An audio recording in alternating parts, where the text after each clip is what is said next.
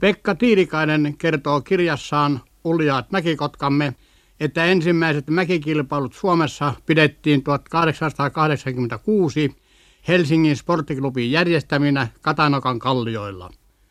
Tämä seura oli siis se, joka toi mäenlaskun julkisuuteen. Näistä kantautui tietoja muuallekin Suomeen ja valistukseen tartuttiin innostuneen ajatuksin. Mutta näistä tapahtumista ehti kulua yli neljä vuosikymmentä ennen kuin mäkiurheilu tuli Lappiin ja Rovaniemelle. Elettiin vuosia 1927, 1933 ja juuri niihin aikoihin poikaikänsä elänyt polvi muistaa erinomaisesti Vasko eli Vasili Vedotoffin tuon huimapäisen kolttapojan nimen, joka oli erikoisuus heimonsa joukossa ja jota pidettiin oman aikansa eräänä parhaimpana mäkimiehenä. Vasko nimeen liitettiin kaikki se, joka toi mäkiurheilun huimapäisen ja kaiken uskaltavan urheilijan hengen. Mäkiurheilijan piti uskaltaa hypätä, ja siihen Vasko oli kuin luotu ja varmasti kykeni. Unelmat suurista loistavista kansainvälisistä voitoista jäivät Vaskolle tosin unelmiksi, mutta siitä huolimatta hän hyppäsi Ounasvaaran entisessä keskisuudessa mäessä mäkiennätyksen 43,5 metriä, eli saman, johon myöhemmin ylti vain kahdeksankertainen Ounasvaaran voittaja, rovaniemeläinen liikemies, johtaja Timo Murama. Vasko oli oikeastaan legenda ja Vaskon nimi tulee aina säilymään Ounasvaaran mäkihistoriassa. Jo paljon ennen, kun Rovaniemellä ei ollut vielä edes omaa mäkeä, tiedot kertoivat, että Vasko oli käynyt talvella 1927 kilpailemassa Kirkkoniemessä, jossa hän oli täydellisesti yllättänyt ja voittanut parhaat norjalaiset mäkimiehet. Se oli saavutus, sillä tiedostahan oli, että norjalaiset olivat tässä silloin uudessa huimaväitteen urheilujensa maailman parhaita. Onnasvaran mäki valmistui vuonna 1927 jouluksi ja ilman muuta oli selvää, että Vasko saapuisi seuraavan vuoden maaliskuussa pidettäviin Ounasvaaran talvikisoihin. Näissä toiveissa ei petyttykään, sillä maaliskuun viidennen päivän 1928 ilmestynyt Rovaniemi-lehti kertoi Vaskon saapuvan näihin kisoihin. Huhumyllyn mahti tunnettiin ja kisa Provakanda saunan kiville iskettiin löylyä, kertomalla julkisesti, että tällä kolttapojalla huimapäällä oli kotitunturin rinteessä mäki, jossa hän veteli yli 90 metrin kaaria ja että 60 metrin hypyt olivat Vaskon jokapäiväisenä harjoitushyppynä tavallisia. Kiukalle heitettiin lisää löylyä ennen kisoja. Tiedettiin kertoa, että Vasko oli aloittanut kisamatkan hiihtämällä Petsamosta saapuakseen Maariana pidettäviin kisoihin. Aika oli Vasko varannut siten kymmenen vuorokautta, sillä kilometrejä kertyi Petsamon ja Rovaniemen välille pitkästi yli 500.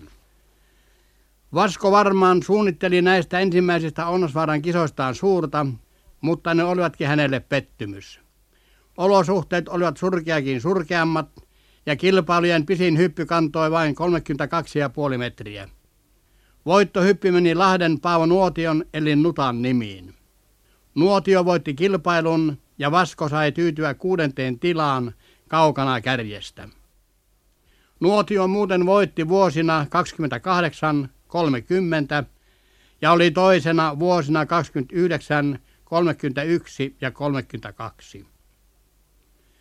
Vaskolle tämä kisamatka oli yllätyksellinen, sillä kisojen aikana Vasko vaihtoi seuraa siirtymällä Petsamolaisseurasta Ounasvaran hiihtoseuraan.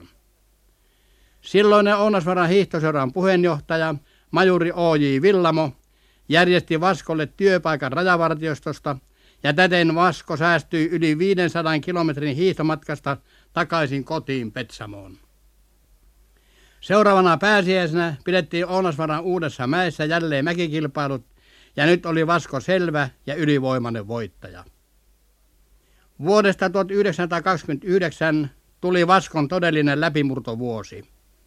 Silloin pidettiin helmikuun markkinoiden aikana niin sanotut markkinakisat, ja näissä kisoissa Vasko vetäisi 40,5 metriä ja entinen ennätys parani neljällä metrillä. Nämä pituusparannukset johtuvat osaltaan siitäkin, kun mäen profiilia oli edellistalvesta jonkin verran paranneltu. Majori Villamo palkitsi tämän Vaskon erinomaisen suorituksen kultakellolla. Tämän kultakellon tarina päättyi kuitenkin omalla traagillisella tavalla. Vasko eli railakkaimpia vuosiaan ja Rovaniemen kuuluisalla sahanperällä oli kaikkia rahallisia riemuja yllin kyllin, mitä maan ja taivaan kannen väliin sopii, ja niinpä Vaskon ja tämän kultakellon välinen yhteisömä katkesi melko lyhyen, ja eroamispaikka oli juuri tuo kuuluisa sahanperä. Vuoden 29 kisoissa oli Vasko jälleen kuudes, ja tällä kerralla kilpailu voitti kolminkertainen Ounasvaran mäkivoittaja, loistava tyylinen Norjan Alf Junasseen.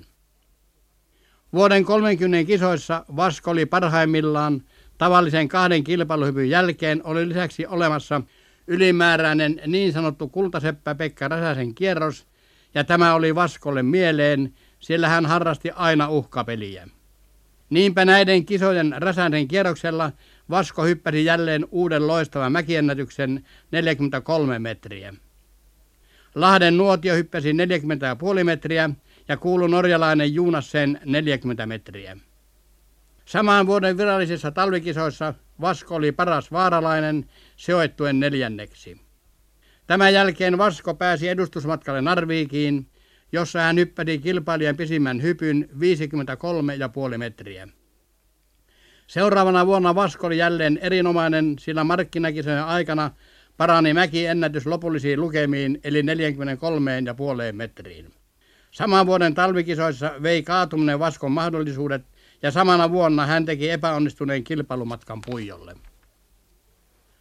Tiedän, että nykyinen urheiluväki ottaa nämä Vaskon urheilusaavutukset hymylle vastaan, mutta kun muistaa, kuinka nuorta mäkiurheilu silloin oli, ja kun Paavo Nuotio helmikuussa 1930 hyppäsi Puijolla Suomen ennätyksen 43,5 metriä, niin Vasko nousee myös huipputekijäksi. Olihan hänen hyppynsä jo siihen aikaan 43 metriä. Jos haluaa piirtää Vaskosta näiden urheilullisten saavutusten johdosta jonkinlaista henkilökuvaa, niin voi mainita, että Vasko oli tyypillinen heimonsa edustaja ja täydellinen luonnonlapsi. Hänen välitön elämisensä tai huolettomuutensa meni usein niin pitkälle, että minään elämäntavoiltaan esimerkillisenä urheilijana Vaskoa ei voi pitää. Tämä luonnonlapsi eli elämänsä päivän kerrallaan ja hänen kynttilänsä paloi suorastaan roihuten molemmista päistä. Niinpä tämä erittäin lahjakas kolttaurheilija sortui ennenaikaiseen hautaan miehen ollessa parhaassa iässään. Vaskon saavutukset Oonasvaran talvikisoissa olivat seuraavat. Vuonna 28 kuudes, vuonna 29 kuudes, vuonna 34, vuonna 31 kaatuminen. Vasko oli oman aikansa yksi merkittävimpiä urheilijoita ja hänen huimapäinen esiintymisensä ounasteli ehkä jo niitä aikoja, jolloin Ounasvaran omat pojat Tauno Luiro, Oberstorfin 139 metrin hyppyineen ja Antti Hyvärinen olympiakultineen sekä monet muut Ounasvaran kuuluisuudet nousivat omaan loistoonsa. Näistä ajoista on vierähtänyt yli neljä vuosikymmentä. Sen jälkeen on mäkiurheilu kehittynyt valtavasti. Suomessakin on sadan metrin raja ylitetty jo aikoja sitten ja täytynee kai myöntää, että Vaskon aika hyppyyneen on jo sammaloitunutta historiaa.